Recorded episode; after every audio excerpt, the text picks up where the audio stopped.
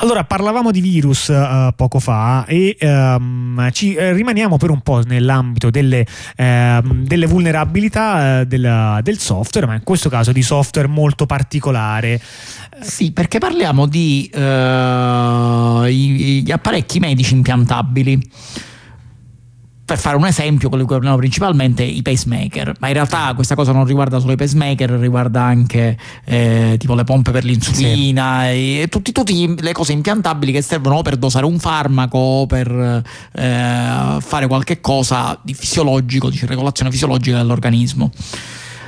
Ora, eh, noi per questa cosa partiamo da una notizia su Register in cui praticamente, questa è un'opinione in realtà, in cui eh, sostanzialmente è raccontata la storia di una, eh, diciamo un avvocato esperto in, uh, in software libero, software cose libero, del genere, open source, roba del genere, che ha essa stessa un problema fisico, cioè ha eh, un pacemaker. Allora, eh, a questa, questa, signora sostanzialmente si è, è, successo che a un certo punto per un periodo ha avuto il uh, battito irregolare e ha dovuto appunto diciamo, i medici hanno dovuto pigliare delle decisioni uh, su co- come trattare questo battito irregolare.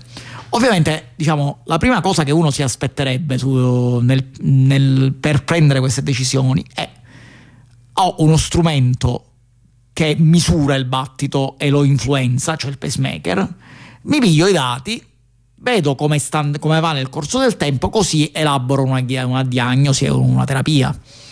Peccato certo. che sostanzialmente, eh, apprestandosi a fare questa cosa, hanno scoperto che era impossibile tirare fuori i dati dal pacemaker. Nel senso che tirare fuori i dati dal pacemaker era tecnicamente possibile, ci voleva lo poteva fare soltanto la ditta che lo produceva, il software è proprietario, non c'è scritto come veniva fatto, non c'è scritto in che formati si potevano estrarre i dati. Quindi sostanzialmente serviva un tecnico della ditta che sfortunatamente non era disponibile in tempi brevi. Il che, eh, diciamo, viene dire, quindi questa tecnologia così eh, avanzata sembra avere no, proprio il vantaggio, cioè, magari ha vari svantaggi, ma il vantaggio di appunto fornire dei dati, delle cose aggiuntive, ma poi tutto questo è vanificato dal, eh, appunto, dal fatto che essendo proprietario non ci sono dei modi per farlo che non sia di passare per, um, per queste aziende. In realtà non è nemmeno tutto qui, perché um, in alcuni casi cioè, si è visto che se è software, allora il software può anche avere dei bug e se può avere dei bug, allora questi bug possono essere sfruttati, perché comunque si tratta di dispositivi connessi. Um, non, sì. non, in tutti i casi, ma in, in, in, alcuni casi. In alcuni casi sono proprio connessi alla rete internet, in alcuni altri casi solamente alla rete locale, ma comunque diciamo non è sempre sì, tratta... così difficile arrivare nei paraggi di una persona che ha uno specifico. Eh, e, e, chiaramente eh, un eventuale bug su un oggetto del genere è qualcosa che può causare seri problemi eventualmente anche la morte. Sì, eh, sì, diciamo che tra l'altro queste sono cose, sono eh, apparecchi che sono gestiti da software relativamente piccoli e scritti non certo con in mente la sicurezza, ma con in mente il fatto che dovessero fare funzionare decentemente un impianto medico con poche risorse.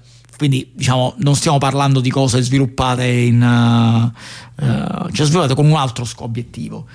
Eh, e infatti di bug ne sono stati trovati nel sì, tempo. Diciamo che in realtà c'è, secondo l'istituto di ingegneria del software, uh, almeno come viene raccontato, in questi software hanno una media di un bug ogni 100 linee di software che tenendo conto che la media penso che questa sia la media generale, sì, la media generale. del software proprio del software. Ah del software non solo di quelli. Sì sì sì, sì. il che comunque dà un'idea del, del senso di, di, di, quanto, vabbè, cioè, di quanto ci da migliorare. Cioè comunque un, un, bug ogni 100 linee è tanta roba. Cioè in 100 linee non, non ci, fai vera, ci, fai veramente poca roba in 100 Quindi questo, questo, vuol dire che, il, eh, che, questi oggetti hanno una media tra, diciamo, tra, tra 500.000 bug per ciascuno di questi oggetti.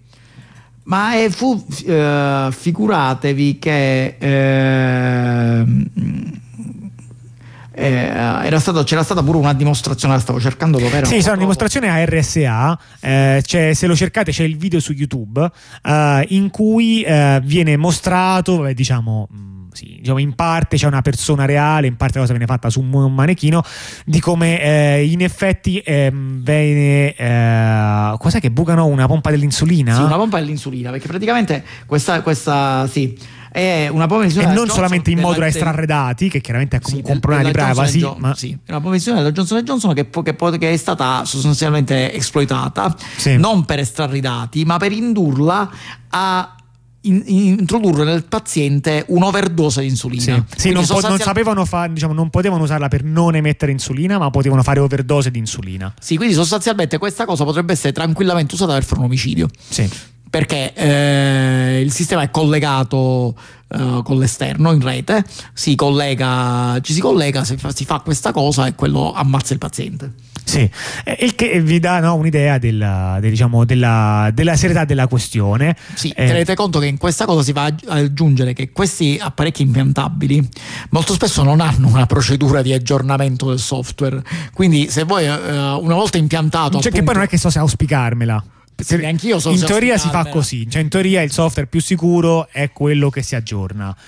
Però, Però, in questi casi non solo non è, aggiorna- eh, non è aggiornabile, quindi te lo tieni con i bug che ha. Cioè, una volta sì. ti hanno impiantato un pacemaker, eh, quello c'hai, quello ti tieni, se c'ha dei bug te li tieni.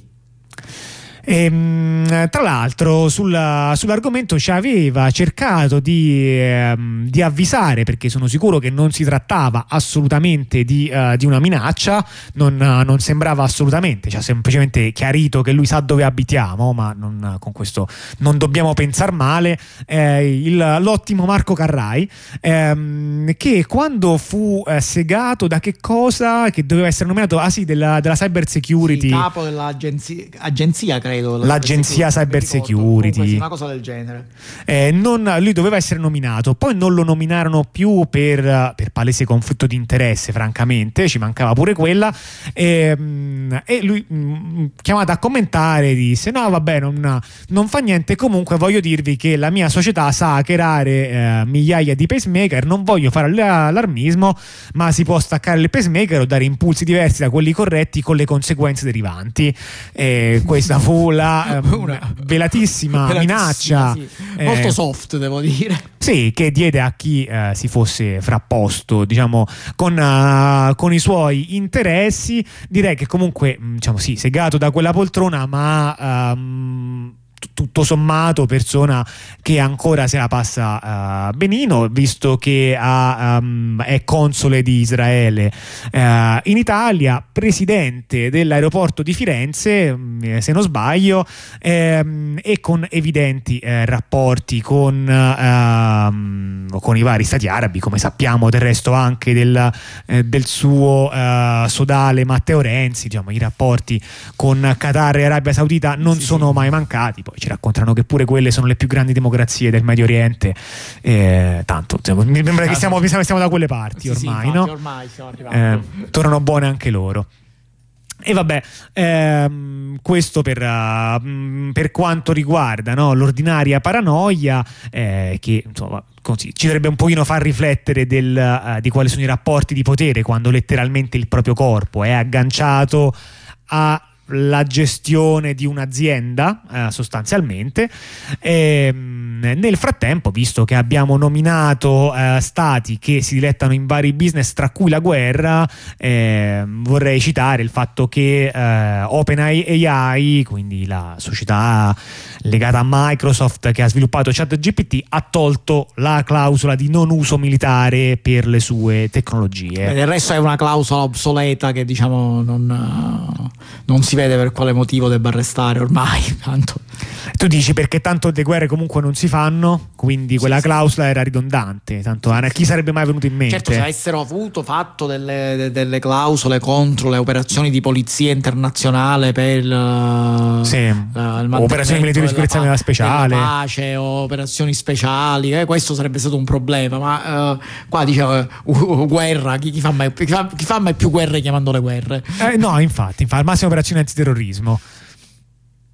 Ehm, OpenAI che eh, non per questo ma per qualcos'altro è, è, finita sotto processo, non è chiaro, almeno io non saprei prevedere eh, come andrà, ma dici sì, di più? Sì. Il, uh, vabbè, OpenAI, eh, diciamo, questa è una notizia che ha girato un poco, ve la riportiamo soltanto oggi perché è la prima trasmissione che facciamo da quando è uscita, eh, che negli Stati Uniti una serie di quotidiani, tra cui il New York, New York Times, ma in realtà una serie di sigle, di fornitori di informazione sostanzialmente, hanno eh, eh, denunciato OpenAI AI e anche in realtà eh, tutta una serie di altri motori di eh, intelligenza artificiale eh, sostanzialmente per uso illegittimo delle informazioni eh, contenute nei loro articoli. Perché in realtà eh, dato che i motori di intelligenza artificiale vanno addestrati questi sono stati addestrati diciamo, con tutto quello che capitava a tiro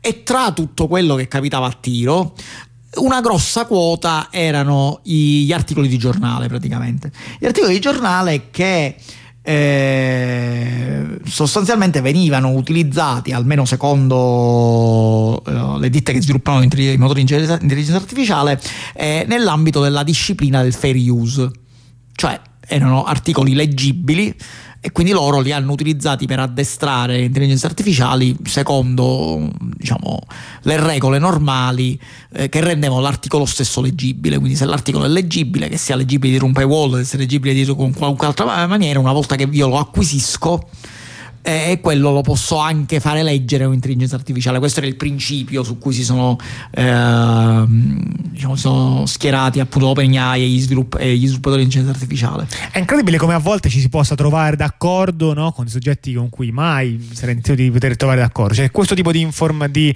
eh, diciamo, di ragionamento, quando viene eh, applicato diciamo, da, da, persone singole che cercano tipo, di scaricarsi la musica, non vale assolutamente. Quindi, se io mi scarico la musica da YouTube, ho aggirato il copyright e non posso dire beh ma se la potevo vedere allora la potevo pure scaricare no? Mm-hmm. mentre invece loro possono non soltanto scaricarla ma anche rielaborarla riprocessarla e rirenderla disponibile a delle terze parti e eh, no, secondo loro questo invece è ok quindi... Sì, vabbè, è certo che, eh, perché secondo loro questa cosa è stata letta dall'intelligenza artificiale che in realtà è un prodotto diverso. Eh, eh, in realtà la questione, perché la questione è proprio questa, cioè è già stato detto che l'uso, il fair use di materiali prodotti da copyright eh, funziona, ma deve generare qualche cosa di trasformativo, cioè qualche sì, cosa certo. di nuovo. Sì. Ora, siccome l'intelligenza artificiale è nuova, nel senso che non è una riproduzione del lavoro fatto eh, coperto da copyright, la posizione di eh, appunto OpenAI e colleghi è proprio questa, cioè che il... Uh... Anche signore va detto che la mera uh, processamento automatico non conta, perché altrimenti se io per esempio scarico un, un, file video e poi lo converto in un altro formato, quindi sì, i bit sono tutti diversi, ma sostanzialmente è uguale, o anche se io lo inverto, no, tipo lo flippo, no, lo faccio vedere allo specchio o cose del genere, questo sì, il contenuto è diverso, ma in genere non passa questo test perché è un processamento automatico e OpenAI fa indubbiamente processamento automatico. Eh, questa, cioè, questa cosa ricade nella filosofia a un certo punto perché il concetto è appunto cosa ritieni che sia l'intelligenza artificiale. Perché se vai in maniera, uh, diciamo, pedantemente accademica come, come, il mio collega di trasmissione, sì, quello è un processamento automatico, quindi che vuoi, non c'è niente di trasformativo. Se vai sul romanticismo dell'intelligenza artificiale che produce, che genera nuovo contenuto, allora sì, quello è trasformativo. Diciamo qua è la questo, meca- questo, processo romantico, um, a volte il romanticismo si presta in effetti al business e questo mi sembra uno di quei casi perché l'idea che l'intelligenza artificiale crei un soggetto nuovo è particolarmente gradita a chi eh, questi sistemi li sviluppa perché permette sostanzialmente di deresponsabilizzarti, no? di dire no ma questo questa è un'entità che agisce per conto no, suo permette... e non è meramente una macchina che io ho lanciato. Ma permette di fare un sacco di cose. Non so se avete sentito la polemica degli attori e delle attrici contro i personaggi riprodotti in intelligenza artificiale. Quelli giustamente eh, eh, diciamo, si spaventano che a un certo punto verranno completamente soppiantati da uh, cose che alla fine sono fatte pigliando appunto materiali coperti a copyright e ri- rielaborati fino a essere trasformati. Eh, diciamo che eh, dall'altra parte ovviamente ci sono in questo caso i quotidiani, essenzialmente sono quotidiani quelli sì. che hanno fatto la, la denuncia che, che ricordiamo abbiamo letto qualche puntata fa quali erano gli ingredienti principali di ChatGPT e alcuni di questi quotidiani, chiaramente quelli più rinomati, in pare il New York Times, erano parecchio in alto. Esatto, quindi sostanzialmente la, eh, la, questione è che loro dicono che in realtà nelle licenze del fair use, questo non è fair use appunto perché è un processamento automatico, nelle licenze d'uso del... Uh, degli articoli, dei loro prodotti, non è previsto eh, il darle in pasto all'intelligenza artificiale come uso consentito e di conseguenza non si poteva fare, nel senso che non, non, questa cosa non rientra nel fair use e, e non è stato chiesto a loro. Tra l'altro, in effetti, il New York Times è negli Stati Uniti, evidentemente Um, nazione in cui esiste il concetto di fair use, ma il concetto di fair use non esiste dappertutto perché le leggi del copyright non sono uguali internazionalmente e il concetto di fair use, per esempio, non esiste in Europa tranne l'Inghilterra, se non sbaglio, è sostanzialmente una roba di diritto anglosassone tendenzialmente. Quindi è vero che questa diciamo, difesa potrebbe essere valida in questo caso, ma non si applicherebbe ad un sito eventualmente italiano che, ehm, che andasse, o mm, che andasse a dire eh, qualche cosa di simile. Sì, in questa cosa c'è da anche aggiungere un'altra, diciamo, uh, un'altra cosa che è stata denunciata collaterale eh, da parte dei quotidiani che è questo. Siccome, siccome i programmi di intelligenza artificiale tipo ChatGPT hanno la tendenza, eh, se uno mi fa le domande, a produrre informazioni verosimili ma false, cioè informazioni che sembrano vere ma che in realtà contengono, contengono delle parti che non sono vere. Sì, mi sarà capitato di conoscere persone così, no? Cioè, ci sono molte persone anche che hanno questa capacità di dire le cose che potrebbero essere vere, ma non, poi non sono vere. Esatto. Sì, in genere si chat, chiamano bugie, però. Chat, chat, GPT ha questa caratteristica qua, se lo fa, le fa bene, nel senso non, sono, sì, sì, non, non ride mentre lo dice. Non ride mentre lo dice, non te ne accorgi subito. Ora, ehm, sostanzialmente quello che eh, diciamo, viene eccepito è che se eh, uno chiede a questi programmi di intelligenza artificiale di citargli l'articolo eh, scritto da un dato giornale su un dato argomento, una data data, che da un punto di vista, diciamo, propriamente di processamento automatico, vedi se tu eh, arido come sei dici che è solo processamento automatico, se io gli chiedo questa cosa, mi dovrebbe rispondere con una copia dell'articolo, di quell'articolo. Sì. In realtà siccome c'è di più, sì. è quello su cui eh, diciamo. Assomiglia di più ad un, alunno, ad un, alunno, interrogato, se ho capito esatto, bene. Dove assomiglia più ad un alunno interrogato, nel senso sì. che quello che, che, che viene fuori in buona parte assomiglia all'articolo. Sì, è un dato dodo. Però comunque ci sono delle parti che sono sbagliate. Questo fa sì sostanzialmente che l'utilizzo di queste piattaforme attribuisca, ed è questo quello di cui si lamentano i quotidiani, attribuisca ai giornalisti e ai loro quotidiani delle cose che in realtà non, sono mai, non, sono, non solo non sono state mai scritte, e questa è una cosa, ma anche che, che, non sono vere, quindi potrebbero contenere semplicemente notizie false. Certo. Quindi, passando attraverso chat GPT, qualcuno potrebbe pensare bene di citare un dato giornalista perché ha detto qualcosa pubblicato su un dato quotidiano e poi magari in realtà non ha detto niente o ha detto delle cose diverse che, che magari sono poco diverse come parole ma molto diverse come significato. Senti, io visto che siamo alle 22.16 e tra poco dobbiamo staccare, ti propongo un breve stacco musicale, dopo il quale andiamo a, a sparare le ultime notiziole finché eh, arriviamo e poi alle 22.30 passiamo la linea a camera anecoica.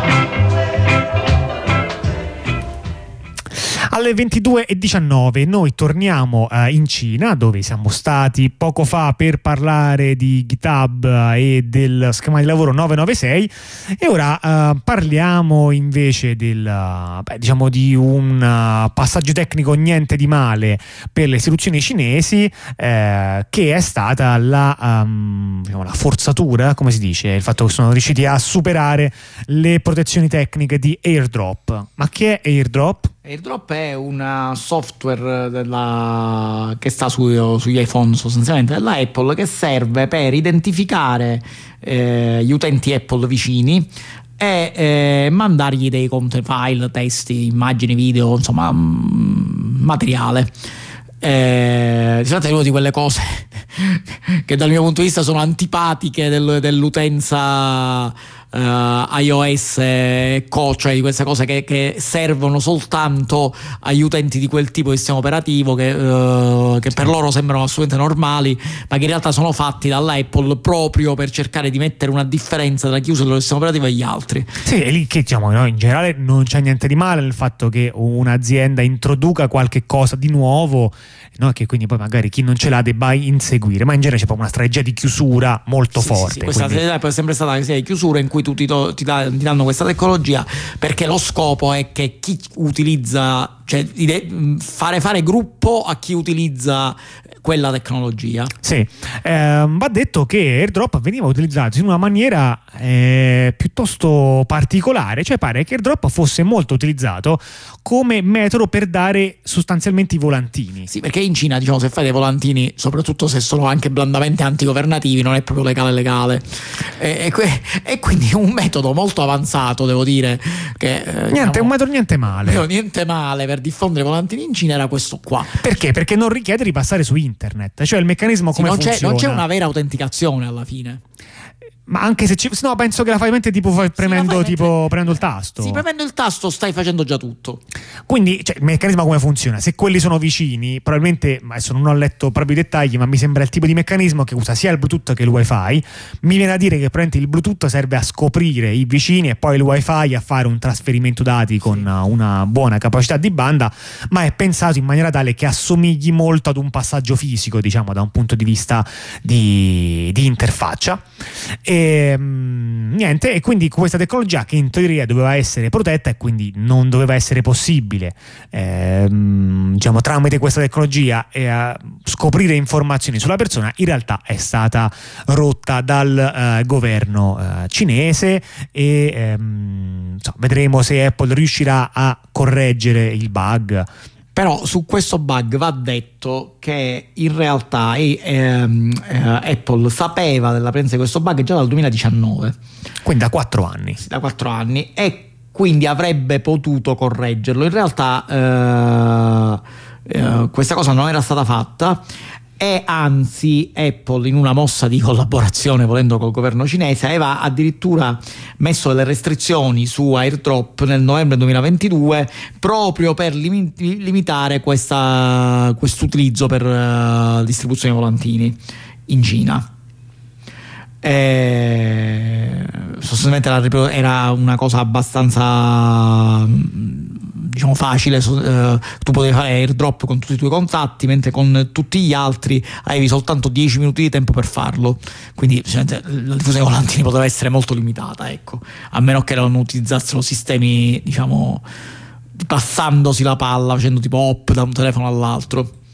Certo, quindi appunto da, poteva sembrare che insomma, diciamo, i bug possono capitare e diciamo senz'altro lo stato cinese non è proprio il primo arrivato, quindi quello che poteva sembrare un bug può capitare no? e diciamo, l'informatica funziona così, in realtà si scopre essere qualcosa con cui la Apple è stata sostanzialmente complice, sapeva del sì. bug e non soltanto ma collaborava con le stesse finalità con il governo eh, cinese. Ora l'Apple diciamo, è sotto pressione pressione per, per questa cosa, ovviamente, perché deve eh, per fare qualcosa, diciamo, su, uh, diciamo, a prescindere su questo bug di, di, di airdrop. Sì, Par- prima parlavi no, di questa strategia Apple, che è una strategia con cui si fa molto gruppo, no? nel senso gli utenti no, si riconoscono in questo prodotto che ha delle funzionalità eh, specifiche. Che, diciamo, questa idea del fatto che eh, gli utenti facciano comunità intorno alla tecnologia è un'idea che a volte, appunto, come in questo caso, è molto negativa perché rinforza degli oligopoli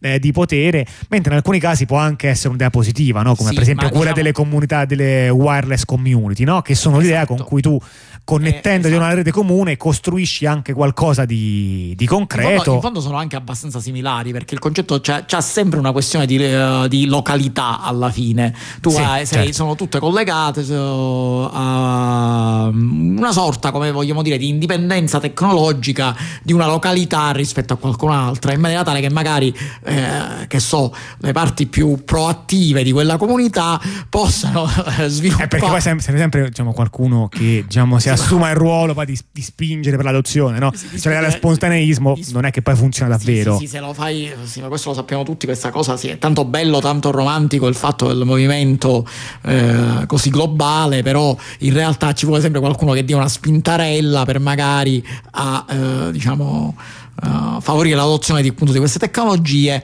e eh, magari perché raggiungano poi una dimensione per cui poi certo. sono convenienti. È chiaro che all'inizio no, provare una strada nuova non è mai conveniente e quindi all'inizio serve anche un po' spingere anche contro la convenienza eh, che uno può annotare. E anche contro le convenzioni diciamo perché è quello che generalmente ci si aspetta sì. che uno faccia. Che Comunque, è il caso che è successo eh, in, in, Messico in Messico, in Messico. Eh, se diciamo, vi state chiedendo di cosa stiamo parlando non stiamo parlando di un esperimento di una qualche comune o di qualche cosa che è ma stiamo parlando della nuova idea dei cartelli del narco trafficanti dello stato di Michoacán sì Praticamente è venuto fuori che che, eh, che, che, hanno deciso di cambiare vita e darsi al, ruo- al nobile ruolo di wireless uh, provider. ISP, sì, uh, wireless sì, diciamo, forse WISP. la prima parte della frase non è proprio esatta esatta, cioè non dice cambiare mm. vita. Diciamo che è più esatto che dice diversificare gli investimenti. Vabbè, sì, eh, sì, quello. E darsi alla, alla, fornitura di servizi internet come? Sostanzialmente con la creazione di eh, reti antenne internet e reti diciamo locali che sì. poi insomma come si va hanno fatto un business plan hanno, fatto, hanno costruito sì, diciamo, un'infrastruttura una cosa che se noi guardiamo assomiglia vagamente a vari progetti che ci sono stati di costruzione di reti indipendenti e questo l'hanno fatto veramente ovviamente ma l'hanno fatta funzionare loro l'hanno fatta funzionare come soldi, hanno fatto a farla funzionare con i soldi sì con i soldi ma soprattutto certo. hanno diciamo, però hanno anche guadagnato una fat- i soldi di chi?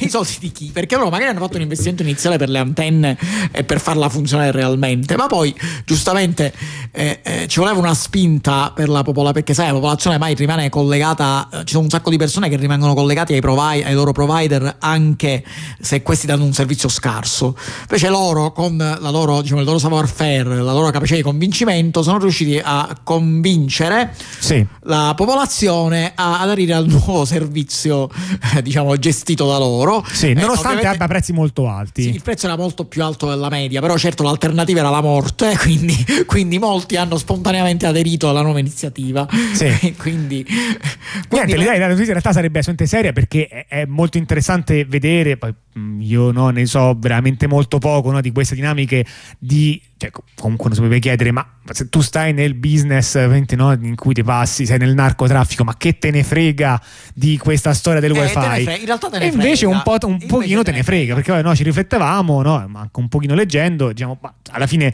sì, ok, senso, se tu sei in grado di estorcere 25 dollari a testa pena la morte, fatti da 25 dollari, cioè diventa una rapina, eh, cioè, insomma, questo è il pizzo, tu vai, chiedi il pizzo, funziona, ma non è che poi dai il wifi, che te ne frega del wifi? Eh no, c'è una cosa in più, perché quello che sta succedendo in alcune zone, non solo del Messico, è che questi cartelli della, della droga, quello che cercano di ottenere non è eh, semplicemente il controllo. Eh, diciamo economico ma anche una sorta di controllo territoriale. E quindi l'entrare e costringere la gente a passare a dei servizi gestiti da loro per esempio il servizio internet che è quello di cui abbiamo parlato ora ma in realtà questa cosa riguarda anche tutta una serie di altri eh, servizi rende praticamente le zone dominate da questi cartelli come delle enclavi indipendenti in cui tutta la parte, diciamo, tutte le, le- le, eh, cose di cui la popolazione ha bisogno sono alla fine in qualche modo dipendenti e quindi influenzabili o controllabili dai cartelli.